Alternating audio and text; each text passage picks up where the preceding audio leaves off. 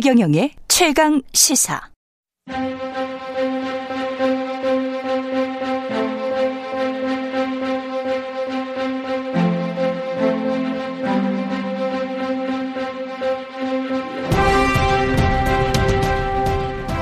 예, 대선이 끝나고 새 정부 출범 앞두고 있고요. 예, 5년 만에 정권 개최가 이루어진 만큼 국민들 바라는 점도 많은 것 같습니다. 매주 화요일 이 시간에 각 분야 전문가들과 함께 새 정부가 나아가야 할 방향을 모색해보는 시간 가지려고 합니다. 오늘 첫 번째 시간인데요. 정치 분야에 대해서 시대정신연구소 저랑 이름이 같아요. 엄경령 소장님 나오셨습니다. 안녕하세요. 네, 안녕하세요. 예. 먼저 시민들이 새 정부에 바라는 점 무엇인지부터 듣고 본격적으로 이야기 나눠보겠습니다. 네, 20대 직장인입니다. 갈라치기 좀 안 해줬으면 좋겠습니다. 남녀 갈라치기가 좀 이번 사회에서 좀 심한 것 같아가지고 남녀 간에 평등하게 같이 통합해서 지냈으면 좋겠어요. 나라를 위해서 국민을 위해서 무엇인가를 할 것인가 당선자가 처음에 생각했던 것을 통합한다고 했으니까 그것을 잘 밀고 나갔으면 좋겠습니다. 화해와 협치라고 하는데 많이 이해하고 양보하고 해야죠. 아, 서로 서로 이렇게 갈라져가지고 너무 그랬던 것 같은데 이제 양보해서 화합하는 정치를 해야죠. 독재 안 했으면 좋겠다고요. 난 그게 제일 걱정이 지금. 약한 자부터 좀 인권을 생각해주고 없는 사람, 힘든 사람들을 좀 위하는 게 결국엔 모두를 위하는 거라고 생각하기 때문에 아, 정신 차려서 해야죠, 정치를. 자기네 뭐, 어? 욕심대로 국민을 위해서 뭐 정치하는 게 있어요. 자기네 배부르게 먹지 말고 국민을 위해서 해주면 진짜 강국하게 부탁하고 싶어요. 네. 남녀 갈라치기 하지 말자. 통합하자. 화합, 협치, 양보하는 정치, 약자 보호, 갈라치기 하지 말자. 뭐, 정신 차리고 했으면 좋겠다. 뭐 이런 말들이었습니다. 어떻게 들으셨어요? 네. 그러니까 이번 선거가 예. 사실은 이제 적은 표 차이긴 하지만 음. 크게 보면 문재인 정부 5년을 심판한 것이다. 아, 이렇게 이제 볼 수 있을 것 같고요. 음. 어, 조국 사태로 상징되는 어, 내로남불이 청년들 민심 위반을 이제 부른 측면도 있고 음. 어, 부동산 폭등으로 인해서 상당수 국민이 이제 극심한 고통을 음. 어, 겪었던 거죠. 어, 그런데 민심은 음. 국민의당에도 엄중한 경고를 보냈습니다. 국민의힘? 네, 그렇습니다. 예. 국민의힘. 예. 어, 방금 시민들께서 말씀하신 대로 어, 젠더 갈라치기 또 나눠먹기 단일화 논란 어, 과도한 네거티브 공세가 막판까지 이어지면서 음. 어, 중도와 무동층 이탈을 어, 불렀다고 이렇게 볼 수 있겠죠. 예. 그 비대위원 중에 박지원 비대위원장이죠. 박지원 비대위원장도 비슷한 이야기를 한 것 같아요. 그러니까 선거에서 졌다기보다는 5년 동안의 실정으로부터 패한 것이다. 예, 그 말이 가장 정확하게 민주당한테는 와서 꽂히는 것 같습니다. 예. 그렇습니다. 1% 차이든 뭐두배 차이든 간에 어, 현행 대한민국 헌법과 선거제도 아래서는 음, 음. 진건 진 거죠. 그렇죠. 네. 예. 이제 신경 써야 될 과제가 많은데요. 뭐, 뭐, 차악을 선택했든, 뭐, 차차악을 선택했든, 결국은 이제 대통령이 되고, 대통령이 뭐, 성공한 대통령이 돼야 또 한국도 좋아지는 거니까요. 예. 그 신경 써야 될 과제는 뭐라고 보세요? 윤석열 당선인이? 네. 어, 일단 그 국민의힘과 그 윤석열 후보 쪽은 이번 선거 과정에서 예. 60대와 2030을 하나로 묶는 세대 연합 또는 세대 포유론 선거 전략을 마련했죠. 예. 어, 그런데 이제 당초 여유 있는 승리를 예상을 했다가 예. 어, 출구조사와 개표 결과를 보고 상당히 당혹스러워했거든요. 예. 예, 특히 2030 여성의 이탈이 심각하게 진행됐다는 것이 밝혀진 것이죠. 음. 어, 그런데 어, 윤 당, 윤석열 당선인이 최근에 어, 이 페미니스트 3인방 그러니까 선거 과정에서 이수정 교수, 신재 대표, 어, 김민전 교수 등 영입을 주도했던 김한길 민주당 전 대표를 예, 통합위원장에 임명을 했습니다. 예, 이런 것이 이제 어, 이런 윤 당선인의 그 고민이 반영된 것이 아닌가 아, 그렇게 생각이 됩니다. 음 그렇군요.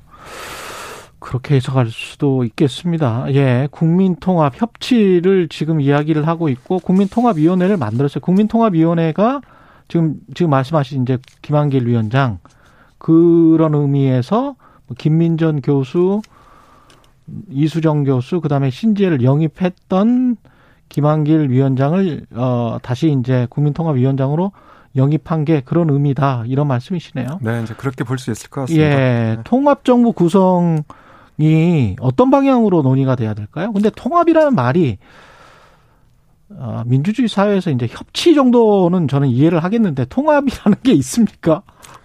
그러니까 전체 예. 국민을 아우르는 이제 통합이라기보다는 예. 지금 어, 윤, 윤석열 당선인이 추진하는 것은 이를테면 이제 안철수 쪽하고 음. 어, 단일화의 정신을 살려서 음. 어, 이제 뭐 앞으로는 여당이 되겠지만 아직까지는 예. 야당이죠. 어, 야당들의 인재를 두루 등용해서 음. 어, 이제 통합 정부 구성. 그러니까 이렇게 이제 이를테면 아직은 이제 반쪽 어, 통합 정도 의미가 있는 것 같고요. 음. 어쨌든 그 이번 대선 의미가 어, 이 여대 야소 상황에서 어, 윤석열 후보를 당선시킨 거지 않습니까? 예. 이것은 이제 어, 국민이 협치를 강제한 것이다. 예. 아, 이렇게 볼 수 있을 것 같고요. 어, 마침 윤석열 당선인은 정치 입문한 지 지금 9개월밖에 안 됐습니다. 예. 아, 그래서 이제 여야는 물론이고 어, 국민의 힘에도 어, 정치적 부채가 그렇게 크지 않다. 아, 그래서 이제 어, 비교적 자유로운 그런 그 관점에서 어, 인재를 등용하고 통합 내지는 협치를 실현해 갈 수 있는 어, 여건을 갖추고 있다고 봅니다. 그리고 어, 윤 당선 윤석열 당선인은 뭐 시간 날 때마다 김대중 노무현 전 대통령의 정신을 이제 그 계승하겠다고 강조를 해왔죠. 다만 통합정부 구성에서 문재인 정부 국정 기조와 성과를 전면적으로 부정하기보다는 잘한 것은 계승하고 부족한 것은 채우는 아, 그런 열린 자세가 통합정부의 성패를 가를 것이다 그렇게 봅니다. 요소 야대 전국이란 말이죠. 근데 이제 제대로 이제 협치가 될 것인가. 그 다음에 각 당의 입장차가 있으니까 두 정당이 그렇게 이제 선거에서 싸우고 쉽게 안급이 풀어질까 그런 생각도 드는데 어떻게 보세요? 아, 네, 뭐 대표적인 케이스가 지금 그 윤석열 당선인과 국민의힘이 이제 시험대 오른 게 예. 여가부 폐지 문제이죠. 예. 네, 그런데 여가부 폐지는 네, 사실 어, 윤 당선인과 국민의힘 음. 입장에서는 이제 공약이 공약이자 정체성이라서 음. 어, 당장은 어, 폐지 추진 공식화가 이제 불가피해 보이거든요. 네, 음. 네, 그런데 어, 윤석열 당선인도 초반에는 어, 양성 평등부로 개편하겠다 이렇게 이제 그 주장을 한 적이 있고요. 어, 또 이재명 심상정 후보도 성평등부로 음. 개편하자 음. 아, 이렇게 이제 그 주장을 했었어요. 어, 그리고 이제 어제 안철수 인수위원장이 모든 공약을 정책으로 만드는 건 불가능하다. 음. 아, 그래서 이제 원점 재검토 시사도 했습니다. 그래서 그걸 그렇게 이제 또 해석을 할 수 있나요? 네, 그렇습니다. 예. 그리고 실제로 국회에서 어, 민주당이 반대를 하면 음. 정부조직법 개편안이 통과하기 어렵잖아요. 그렇죠, 그렇죠. 네, 이런 측면에서 예. 어, 여야가 합의해서 양, 양성평등부로 개편하고 어. 어, 저출산 인구정책 뭐 이런 것들을 강화하는 쪽으로 어, 이렇게 이제 협치를 실현해 가는 예. 이런 이제 방법도 있을 것 같습니다. 민주당 같은 경우는 이제 선거 뭐 한 2주 남기고 그랬었던가요? 그 정치 개혁, 정치 교체 이야기를 했잖아요. 네. 근데 이제 뭐 당선이 되지 않더라도 정치 교체, 정치 개혁 하겠다 그런 말도 했단 말이죠. 네, 그렇습니다. 예, 그 부분이 국민의힘에게도 그렇고 민주당 스스로에게도 그렇고 부메랑이 분명히 되는 것 같은데, 근데 또 이게 정치 교체나 정치 개혁과 관련된 그 각종 선거 제도랄지 이런 것들은 진지하게 또 논의돼야 될 지점이 분명히 있긴 있습니다. 예. 그렇, 습니다 예. 그러니까 민주당이 어, 마지막에 이제 정치개혁 아젠다 몇 개를 제시했는데요. 예. 그러니까 의총을 통해서 어, 결의하기도 했죠. 음. 어, 그래서 이제 4년 중임제 결선 투표제가 있는데 음. 어, 이두 가지 방안은 총론에서는 찬성하는 의원들은 많지만 음. 강론에 가면 아직은 이제 합의 단계에 이르지 못했다 이렇게 볼 수 있을 것 같고요. 예. 예. 국무총리 국회 추천제도 어, 책임 정치 위배된다는 논란도 있고 또 음. 어, 이중 권력의 제도화라는 비판 여론도 있습니다. 그리고 이제 중대선거구제로 어, 선거제도를 개편하는 것은 어, 이게 그 전에도 이제 여러 차례 시도가 됐는데 진척을 거의 이루지 못했어요. 음. 네, 그래서 이제 민주당 내부도 제가 보기에는 아직은 이견이 해소됐다 이렇게 보기는 어려울 것 같고요. 예. 어, 더욱이 국민의힘과 함께 이 합의를 이끌어내는 과정은 지금 음. 당장 쉽지 않을 것으로 보입니다. 그리고 어, 윤석열 당선인도 어, 개헌과 같은 정치개혁 과제보다는 어, 주요 국정 현안에 이제 초기에는 이제 매달릴 가능성이 커서 그렇죠. 어, 당장 그 이 정책의 과제들이 이렇게, 이렇게 실현될 가능성이 그렇게 크지 않아 보입니다. 그렇죠. 그러다가 이제 지방선거가 6월에 있고 지방선거 끝나면 한 1년 몇 개월 있으면 또 국회의원 선거가 있기 때문에 그 아무래도 개헌이나 이런 논의보다는 그리고 당장 뭐 국제 경제랄지 정치랄지 이런 것들이 굉장히 좀 복잡한 문제들이 많이 있지 않습니까 지금? 그렇습니다. 예. 뭐 러시아의 예. 러시아의 우크라 뭐 침공으로 인해서 이제 물가 예. 문제가 당장 발등에 그렇죠. 떨어지는 이제 불이 돼 있고요. 예. 뭐 초반에 논의를 하지 않으면 아마 국회의원 선거 그다음에 국회의원 선거가 끝나면 또 판도가 어떻게 변할지 모르니까 그래서 아. 이제 제가 보기에는 예. 그러니까 어, 이번 어, 어, 양 정당이 개헌 공약을 하긴 했는데요. 음. 이렇게 두루뭉술하게 공약을 하면 안 됩니다. 음. 그래서 어, 개헌이든 정치개혁 과제든 음. 어, 이 타임 스케줄까지 정확히 일정까지. 짜서 구체적으로 공약을 이렇게 하고 이렇게 하자. 그렇습니다. 아. 어, 그래서 어, 이긴 쪽의 그 의견대로 어. 곧바로 이제 개헌을 하거나 어. 정치개혁 과제를 예. 처리하는 것이 유일하게 가능한 방법입니다. 현재로서는 그러네요. 거의 뭐 불가능하다고 봐야죠. 그러네요. 예. 네. 정치개혁 과제 이게 정치개혁 과제인지는 모르겠습니다만은 이제 국회와 대통령의 관계 설정 이게 이제 한국적인 전통이 좀 있어요. 제왕적 대통령이라는. 그렇죠. 예, 이거는 대등한 관계 설정이 돼야 된다는데 뭐 국민들 대부분이 다 동의는 하실 것 같은데 어떻게 보세요? 이게 가능하겠습니까? 네, 이제 그 원인을 몇 가지로 볼 수 있는 것 같은데요. 예. 일단 이제 우리나라는 이제 조선시대 때부터 내려온 왕조, 예, 왕조 시대 문화가 그렇죠. 좀 남아 있고요. 예. 예. 그리고 대통령 이름 자체도 예. 어, 굉장히 권위주의적인 이름이죠. 그렇죠. 그러니까 전 세계적으로 예. 어, 우리나라처럼 이제 대통령이라고 쓰는 나라는 거의 없습니다. 그러니까 그렇죠. 그러니까 총통이라든지 그렇죠. 어, 내각 수반 이렇게 이제 쓰고 있는데요. 네. 어, 그런 면에서 어, 우리가 이제 선거 과정에서도 뭐 영부인 논란도 있었잖아요. 음. 네, 그러니까 마치 공모처럼 음. 어, 대우했던. 그래서 이런 것들이 바뀌려면 제도뿐만 아니고 어, 우리 국민 머릿속에 있는 관념이나 생각도 좀 바뀌어야 된다. 예. 그러니까 이렇게 볼 수 있는데요. 일단 어, 윤석열 당선인은 그 당선 이후 이제 그 첫 일성으로 국민의힘 당 사무와 선거에 관여하지 않겠다. 이렇게 선언을 했어요. 그랬죠. 네, 사실 네. 그동안 대통령들이 말로는 이제 수평적 관계라고 어. 하지만, 그러니까 뭐 음으로 양으로 이렇게 공천에 관계한다든지 당에 대한 네, 개입. 네, 그렇죠. 음. 당을 이를테면 뭐 하청 음, 관계처럼, 음. 그러니까 원청 하청처럼 이렇게 음. 당을 움직여 왔죠. 저는 그런 면에서 어, 이 구체적으로 당 사무나 선거에 관여 않겠다고 선언한 것은 바람직하다 이렇게 어, 볼수 있을 것 같고요. 그리고 이제 어, 이런 것들이 한편으로 여야와 대통령의 대등한 관계, 청신호로 볼 수 있다. 음. 이렇게 생각이 되고 또, 어, 여, 여소야대 환경을 극복하려면 이 윤, 윤 당선인도 어, 지금 이제 민주당과의 관계를 굉장히 이제 발전시켜야 되거든요. 예. 어, 이런 면에서 이제 어, 다른 정치인 대통령에 비해서 장점도 있을 것이다. 이렇게 예. 전망이 되고요. 아, 다만 우리나라가 이제 책임 정치, 정당 정치를 채택을 하고 있는데 음. 아, 이것이 여야와 수평적인 관계와 같이 어떻게 음. 조화를 이룰 거냐 음. 이것은 좀 과제다 이렇게 볼 수 있죠. 장점이 있을 것이다라고 평가하는 분들의 이야기를 들어보면 이제 일단 정치를 한 지 얼마 안 돼서 부채가 없다. 그 부분을 이제 말씀을 하시던데 그 부분이 충분히 이제 잘하면 왜냐하면 과거에 어떤 연연 뭐 예언이나 뭐 이런 것들 때문에 제대로 뭐 개혁을 못 하거나 본인 생각대로 못 할 수도 있거든요. 그렇습니다. 그런 측면에서 이제 참신한 개혁이 나올 가능성도 있다 그렇게 생각하십니까? 아 저는 이제 최, 예. 최근에 이제 초기 인수위를 보면 그렇게 생각을 합니다. 그러니까 음. 과거의 대통령들은 뭐 20년, 30년 정치를 통해서 대통령이 된 거잖아요. 예. 거기에 얼마나 많은 사람이 관계가 됐겠어요. 그렇죠. 수천 명, 수만 명이 그렇죠. 도움을 주고받았을 텐데 예. 아무래도 대통령이 되면 예. 좀 이렇게 뭐 어, 이제 부정적인 방법은 아니라도 갚아야 되는 그런 어. 그런 관계들이 많거든요. 근데 예. 어, 윤석열 당선인 같은 경우에는 그런 관계가 별로 없다. 있어도 어. 이제 몇십 명안될 거다. 근데 아, 이제 가장 거죠. 중요한 어, 어, 떻게 보면 가장 권력이 강한 다고 볼 수 있는 검찰에 오랫동안 있었기 때문에 그 부분을 걱정하시는 국민들도 있는 것 같아요.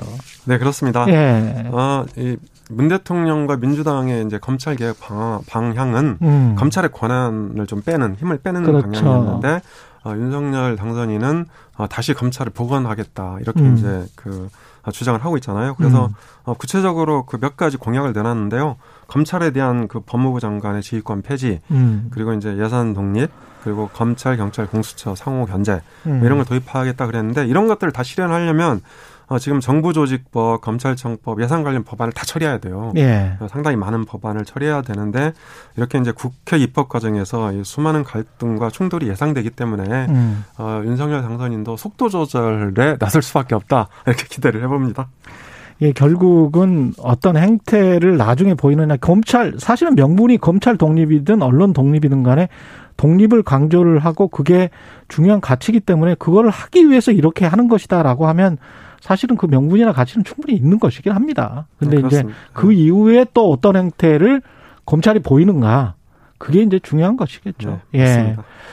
그 새 정부에 대한 그 국민들의 기대도 뭐 크다고 볼 수 있습니다. 지금 52.7% 일단 그 지지율보다는 높게 나왔어요. 근데 거꾸로 보면 역으로 보면 이즈음에서 새 정부에 대한 기대를 각 정부에게 물었을 때는 그것보다는 좀 낮았거든요. 그럼 기대 수준이 낮은 게 오히려 윤석열 당선인에게는 좋을 수도 있겠고 나쁠 수도 있겠고 어떻게 보세요 이거는 예. 네, 저는 뭐 일단 비교적 좋다고 평가하는데요. 예. 어, 말씀하신 대로 다른 대통령들은 당선 후 잘할 것이라는 기대가 예. 어, 대체로 6, 70%까지 올라갔어요. 음. 네, 근데 이제 지금은 뭐 한 50% 초반대 머물고 있지 않습니까? 음. 아, 그런데 이게 어, 그러니까 윤석열 당선인 같은 경우에 역대급 비호감 대선이라는 평가를 받았고 그렇죠. 예. 또 이제 그 뭐 새벽까지 1%대 접전을 그 펼쳤잖아요. 그렇죠. 그래서 아직은 국민들이 예. 아, 윤석열 후보가 어, 뭐 깔끔하게 승리했다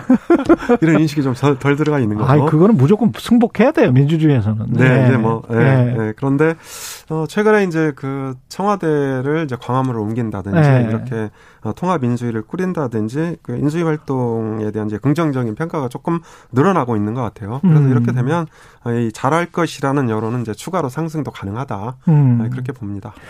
아무래도 새 정부가 출범하고 어떤 뭐 좋은 모습을 보인다면 개혁과제 드라이브를 걸고 그런다면 6일 지방선거도 그때는 이제 확실히 집권 여당이 되겠죠. 집권 여당한테는 좀 유리하지 않을까요? 어떻게 보세요? 네, 그렇습니다. 이번에 예. 최종 개, 개표 결과를 보면요. 예. 어, 총 네 군데에서 민주당이 이겼습니다. 예. 뭐 제주, 세종, 경기, 인천인데요. 그렇죠. 어, 제주와 세종은 뭐 좀 큰 차로 7% 어. 이상 격차로 이겼는데 인천은 이제 거의 접전이었고요. 그렇죠. 네, 그래서 어, 이 지방선거에서는 아마도 음. 그 투표율이 60% 초중반대까지 음. 떨어질 텐데 이렇게 되면 이제 그 유권자 비중 30%를 차지하는 60대 이상의 실버 파워가 이제 위세를 그렇게 수 되겠네요. 네, 어, 그렇게 되겠네요. 네, 민주당이 이번 대선에서 이긴 네 군데도 네. 제가 보기에는 쉽지 아, 않다. 승, 네, 승리를 장담할 지금 호남을 제외하고 말씀하시는 거예요. 네, 그렇죠. 예, 네, 예. 그러니까 예, 뭐 전남북과 강, 예, 예, 제외하고 말씀하시는 거죠. 네, 그렇습니다. 예. 호남 제외하고 쉽지 않다 이렇게 보는데 다만 경기도 같은 경우에는 민주당이 이제 5% 포인트 정도로 저, 이겼어요. 음. 이겼고 또 어, 이재명 후보의 이제 정치적 고향이기도 하고. 그렇죠. 아, 그래서 이번 지방선거 최대 관전 포인트는 어, 민주당이 과연 경기도를 방어할 수 있느냐. 어. 아, 그거라고 봅니다. 그렇죠. 이재명 없는 경기도를 방어할 수 있을까? 그렇습니다. 예. 그래서 만약에 방어한다면 제가 보기에는 어, 민주당이 비교적 선전한 선전했다 이런 평가를 받을 수도 있을 것 같고요. 예. 만약에 이제 경기도마저 내준다 그러면 어. 어, 지난 2018년 지방선거에 역대자비가 될 수 있다. 역대자비네. 네, 그렇죠. 역대급으로 패배하는. 알겠습니다. 예. 엄경영 시대정신연구소장이었습니다. 고맙습니다. 감사합니다. 예. KBS 1라디오 최경영의 최강시사 듣고 계신 지금 시각 8시 48분입니다.